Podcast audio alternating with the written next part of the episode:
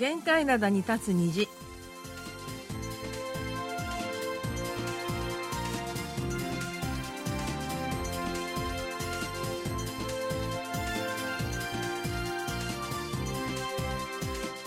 皆さん、あんにょがせよ。9月6日水曜日の限界灘に立つ虹、スキマップとゆうちゃんもです。え昨日に続いて今日も昼間は30度以上の夏のような暑さが続いています。それでももう9月あんなにうるさかった。セミの鳴き声は聞こえず代わりに虫の音が聞こえてきました。丸くめのお母さんことキミヨスンです。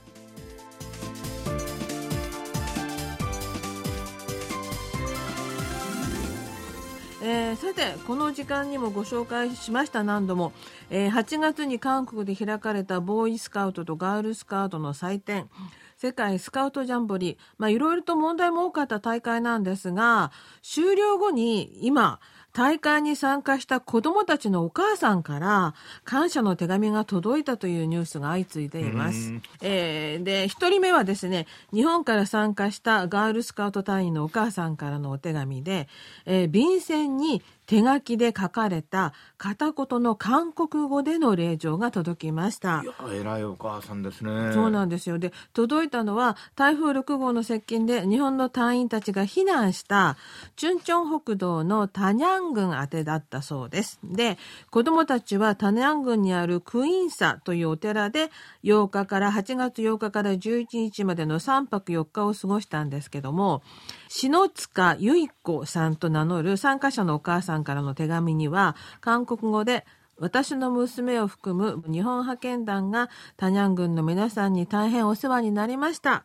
いつか娘とタニャンを観光したいですとあり、さらに村の人々が果物やトウモロコシを差し入れてくれたり、Wi-Fi や温かいシャワーも準備してくれたと聞いています。感謝しますと書いてあったということです。トウモロコシはね、うん日本のトウモロコシと韓国ちょっと違うので、はいはいはい。結構珍しかったんじゃないかな。うん、あの、韓国はあの、茹でてね、蒸して出しますからね、食それとんじゃないかな。Wi-Fi はね若い人たちには欠かせませんし、うん。まあ暖かいシャワー、うんまあ一風呂浴びたかったでしょうけれども、んだけどシャワーってすごい暑かったから、うん。これないと困りますよね。はい。あの、タニャン軍は日本の隊員、この受け入れた隊員1200人かな、すごく多かったんですよね。うんうんそれで、徹夜の作業で、そのお寺の境内にコンテナのトイレとシャワー室を設置したということで、まあ、そのこど努力が子供たちに、そしてその親御さんにも伝わったようだということですね。なんか日本のニュース見たらね、うん日本の自衛隊はこういうなんか災害の時に、うんうん。お風呂のなんかコンテナみたいなやつそうそう。よくありますよね。もううんうんうん。うん使ってましたよね、はい。そんな感じなのかな？どうですかね？これシャワーですからね。うん。はい。えーまた、キョンギ道の消防災難本部には、やはりジャンボリンに参加したこちらはですね、オランダの隊員の親御さんからの手が手書き、やはり手書きのお礼の手紙が届きました。やっぱりねお礼はうん。手書きじゃないと、そう、そこが、そんな感じなんですね。っていうか、韓国って今はもうみんなメールで済ませちゃうじゃないですか。いやメールやっぱりお礼ですからだから、そのお礼をちゃんとそのね、お手紙で来たったところが実になんか礼儀正しいなと思ったそう僕んですが。もそう思ったんですよこのニュースで、はい。で、あの、この消防隊の方はですね、先月、えー8日から16日まで、ジャンボリンの隊員の中で、オランダなど6カ国の365人の隊員が消防機関に入営し、消防訓練、応急措置、山岳救助など様々な体験をしたそうです。これってボーイスカウトにしてもガールスカウトにしても、うんまあ、消防とか応急措置とかさ、はい山岳救助とか習って習うべきことですよね。そうそうそう。まあ、いいプログラムじゃないですか。はい。で、このオランダからのお礼状にはですね、えー、競技消防本部が支援してくれたすべてのプログラムに満足しています。消防体験のおかげで子供たちは楽しい時間を過ごすことができました。今回参加できなかった隊員たちは少し嫉妬するでしょうというユーモアたっぷりのコメントが書かれていたそうです。というのはそのジャンボリー大会って台風とかさ、うん猛暑でみんな全国に散らばったわけじゃないですか、はいはいはいだからそれぞれの地域でまた独自のうんうん新たなプログラムを開設したりねそうですよねもっといろんなことを体験できたと思うんですよね。はい。だからこの消防体験ができたって子たちはね、あの、楽しかったんだろうなと思います。で、この消防本部は、えこのお礼の手紙は、ジャンボリーの思い出展という展示会に展示した後、タイムカプセルに入れて思い出の品とともに保管し、さらに、あの、オランダのそのご両親に返事も書く計画だということです。いや僕思ったのはね子供たちもしっかりしてるんだけど、うんお母さんね日本もオランダもうん。本当になんかご立派でございますね。なんかこうね、まあ、もう大変な目に合わせてって怒っても当然なのに、こうやってちゃんとお礼状まで書いていただいてね。多分お母さんメールとかで済ませたんじゃない？本当にね、あの、立派なお母さんだなと思います。それでは今日最初の曲です。パク・チョンヒョンが歌います。ピョンジハルケを手紙書きます。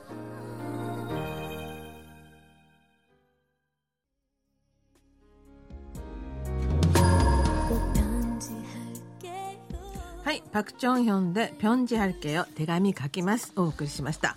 それでは最初のお便りです。ラジオネームメミル・チョンビョンさんからいただきました隙間さん丸米さんご機嫌いかがですか？8月30日の放送で韓国人が選ぶ歴代映画ベスト5がありましたね。それで私は韓国映画ベスト5を選びました。1位国際市場で会いましょう。韓国戦争の肉親探しは涙なしに見ることができませんでした。2位王の定め歴史を変えた8日間。朝鮮王朝の米びつ事件。父佐渡セジャーの名誉を回復したイーさんが舞うところは泣ける。3位息もできない。圧倒的な閉塞感と暴力。しかしその先に光を感じる。4位、えトゥマンガン東満港中国朝鮮族の少年と脱北者の少年。2人の友情と悲劇。え5位春光伝純愛とパンソリが心に響くえー5本選びましたが他にも良い作品がたくさんありましたこれからももっと韓国映画に期待しますありがとうございますありがとうございました。あの、先週のこの時間に韓国人が選んだベスト映画とワースト映画をご紹介したんですが、うんベスト映画10の中には、韓国映画は1本しか入ってなかったんですね。で、それが、パラサイト、半地下の家族だったということで。まあこの半地下の家族は結構有名だからね。はいはい。はい。で、えっ、と、メメミル・ジョンピョンさんの選んでくれた作品、もう、これ私の見てない作品2つも含まれてて、すごいなって、韓国通なんだなってつくづく感心僕なんかしました。もねこの3位にあの選んでくださった「息もできない」ん。こういう映画あったっけなと思いましたね。はいはいはい。うんうん。私、トゥマンガンもよわわかんないなと思う。東満港はいはい。で、あの、まあ、韓国映画に関しては多分、ドクターシンさんとアリスさんの軽音楽研究所で実に詳しい話をしていると思うので、うん今日はその話はせずに、えー個人的に、隙間さんと私の好きなえ韓国映画でもご紹介しようかなと思います。まず、隙間さんはいかがですか？僕はね映画あまり見ないんですけれども、うんそれで結構昔の映画ですけどもねはい。「猟奇的な彼女ね」ああ、はいはいはい。これはあのほらあの文字通り猟奇的な彼女が出てくるんですよはいはい。でそれになんか翻弄される男子学生が、うん。まあ、恋愛ですね、うん。まあ、ロマンティックコメディうん。この猟奇的な彼女ね、うん。えー酔っ払ってね地下鉄で豪快に吐き出すんですよ これ圧巻でしたね忘れられませんはい。でもう一つありますはい。あの記憶してる映画ねはい。「アタック・ザ・ガス・ステーション」これ韓国のタイトルは「ガソリンスタンド襲撃事件」という映画なんですけどうも、ん。4人のあの男どもがですね、うんあのガソリンスタンドを襲撃するんですよはい。襲撃したのはいいんですけどもレジにはねお金なんかほとんどなくて釣り銭しか残ってなくてうん。で頭に来たわけですよ、うん。腹立っちゃってで4人がガソリンスタンドの社長とかねアルバイトの高校生監禁してうん。いじめるんですよねそ そんな映画が面白かったですか？いやなんだけど、うんこの4人は、なんかまあ、とちったりもして、うん憎めないところがありましてね。あー結構ユーモラスなストーリーなんですよ。コメディだったんですか、うん、そうそう。んんで、後からもっと悪い奴らが現れるんだけど、うんそのもっと悪い奴らを撃退して、うんこの4人は、まあ、うん逃げていくと。そんな感じの映画で。なるなるほど。僕、なんかちょっとコメディの、まあ、そういった要素がある映画好きですね。ああ、なるほど。うん。はい。はい。えっ、と、私はあの、今はすっかり青年になったユースンホが子供の頃に主演したあの映画で、チブロ。韓あの日本のタイトルは「おばあちゃんの家」というタイトルでしたね。これはね、すごい有名な映画で、僕も見たことが見ました。はい、うんあの田舎のおばあちゃんの家に預けられた都会っ子がだんだんとおばあちゃんと仲良くなっていく様子が描かれてましてあのおばあちゃん一生懸命あの鳥と鳥をね庭の鳥をわわまあ、あの茹でてくれるんだけどチキンがいいとか泣いたりねでああ、なるほどね。フライドチキンの方が美味しいそうそうわ。そうおばあちゃんにね。ああど田舎なのにそんなフライドチキンとかないのにフライドチキン食べたいとかで泣き出すシーンとかありましてね。で最後の方でこのユースンホがおばあちゃんのために裁縫箱の中の針に全部糸を通しといてあげるシーンが出てくるんです。おばあちゃん目がよく見えないくて泣けるね。苦労してんのを見て。であのシーンが一番記憶に残っててなんかジーンとくるとってもいい映画でした。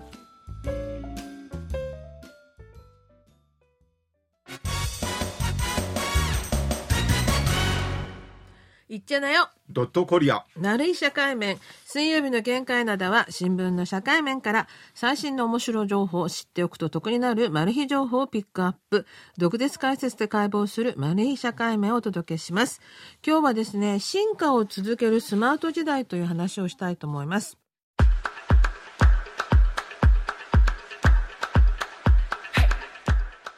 えー去年の5月にコロナとキオスク端末という話をしました。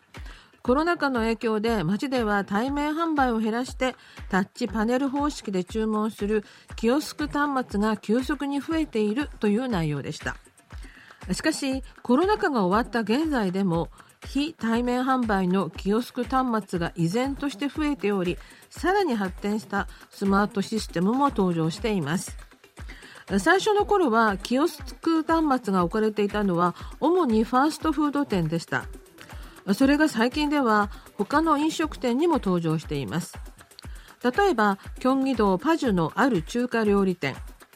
店に入るとお客さんはキオスク端末でメニューを注文し会計を済ませます。注文した料理が出来上がると手元の呼び出しベルが鳴り出します。自ら取りに行き水やキムチなどもセルフサービスです。食べ終われば片付け口まで自分で運んできます。その間お店の人とは一切顔を合わせません。外食業界に設置されたキオスクの台数は2019年の5479台が去年は8万7341台にわずか3年で15倍に増えました。特に2015年に韓国で一番最初にキオスクを導入したマクドナルドをはじめとするハンバーガー業界のキオスク導入率は70%以上です。キオスク端末1台の設置費用は200万ウォンから1200万ウォン。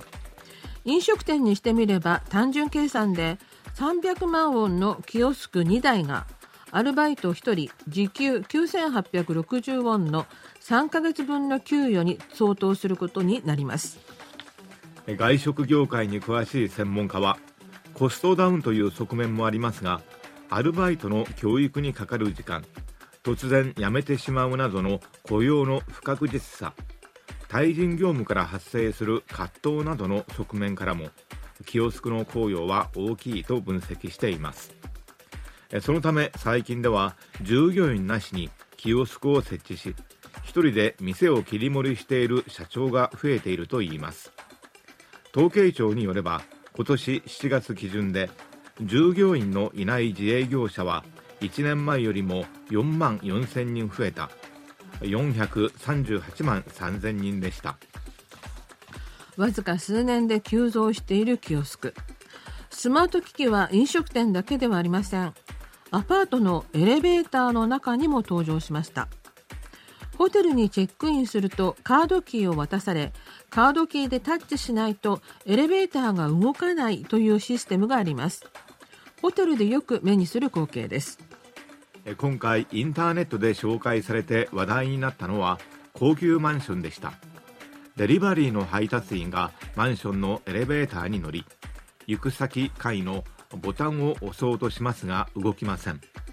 このエレベーターに乗るには1階のエレベーターの横にある機械で QR コードの発給を受けて自分のスマホにダウンしなくてはなりません。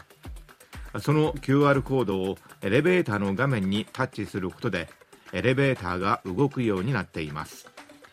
スマート機器に慣れない高齢者はもうエレベーターに乗ることもできない世の中になったのでしょうか。政府の消費者総合支援システムは去年キオスクの利用中に不便を感じた経験がある。と答えた人が全体の46.6%だったと集計しています。また専門家はキオスク IT の使用に慣れない高齢者などを暗黙的に差別し労働市場では低賃金低熟年労働者の雇用を奪っている側面があると指摘しています。キオスクの次は QR コードをダウンする方法を覚えなくてはならなそうですということで、それでは今日の2曲目です。パクチニョンが歌います。エレベータ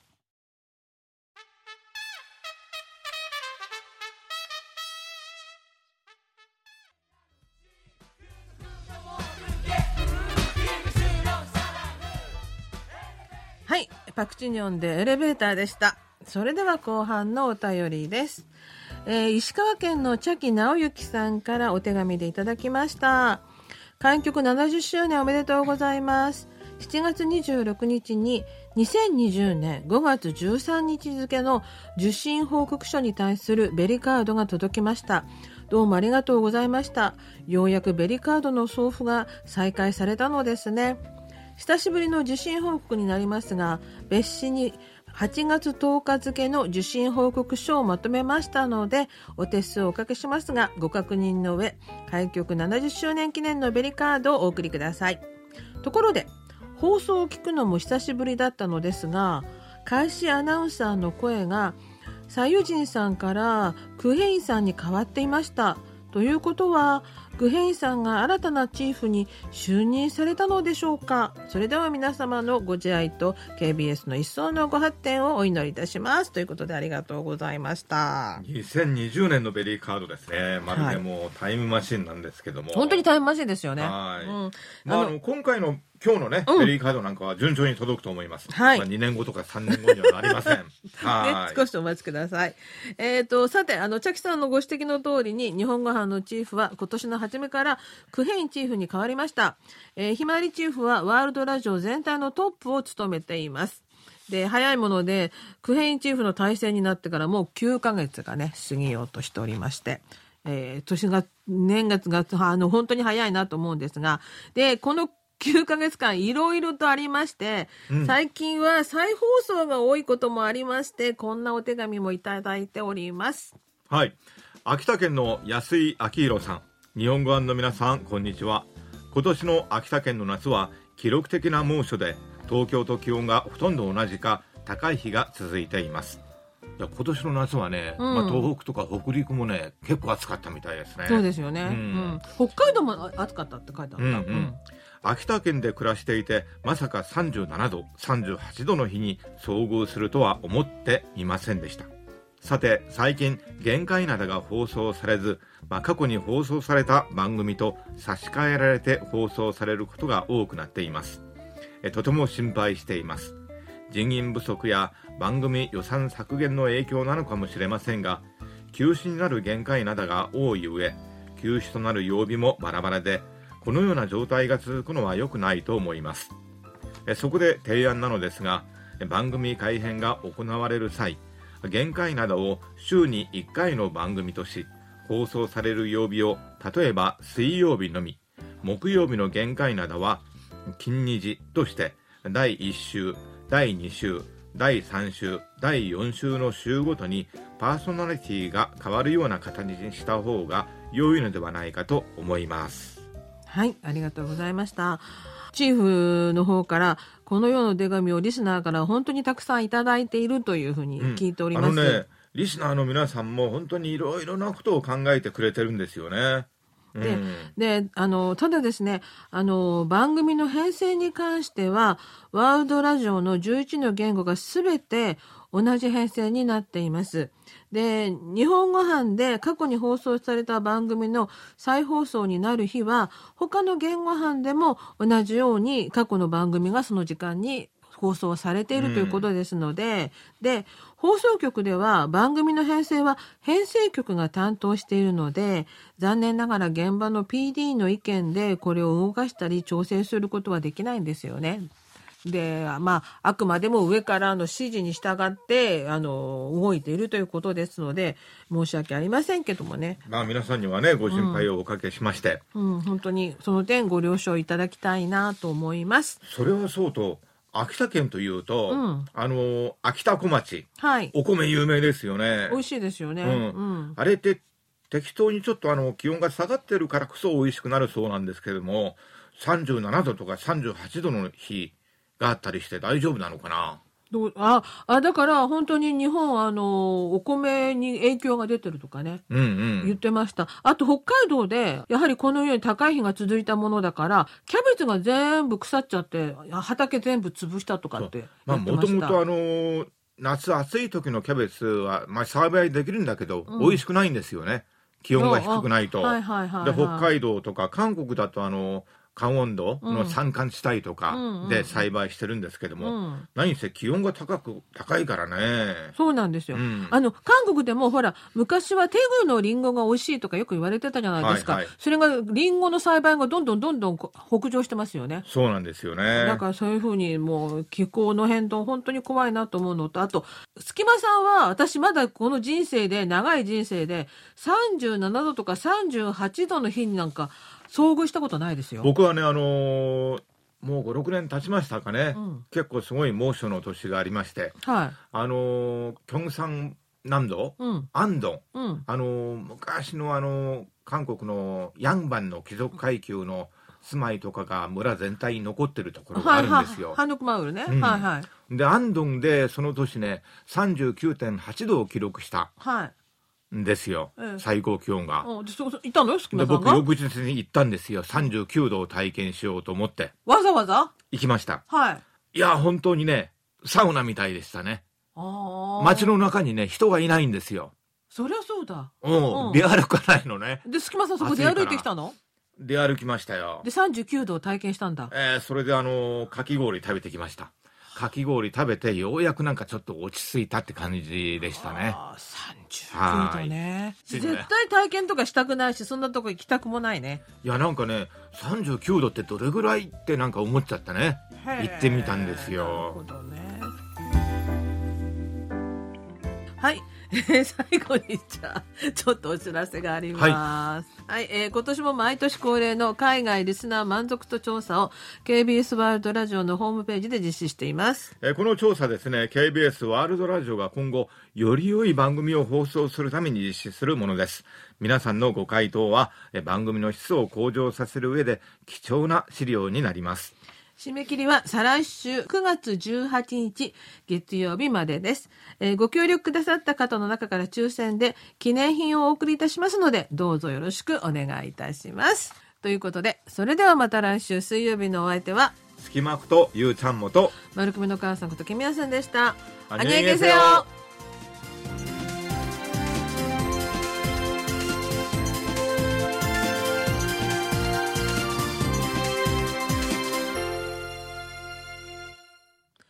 お聞きの放送は韓国ソウルからお送りしているラジオ国際放送 KBS ワールドラジオです。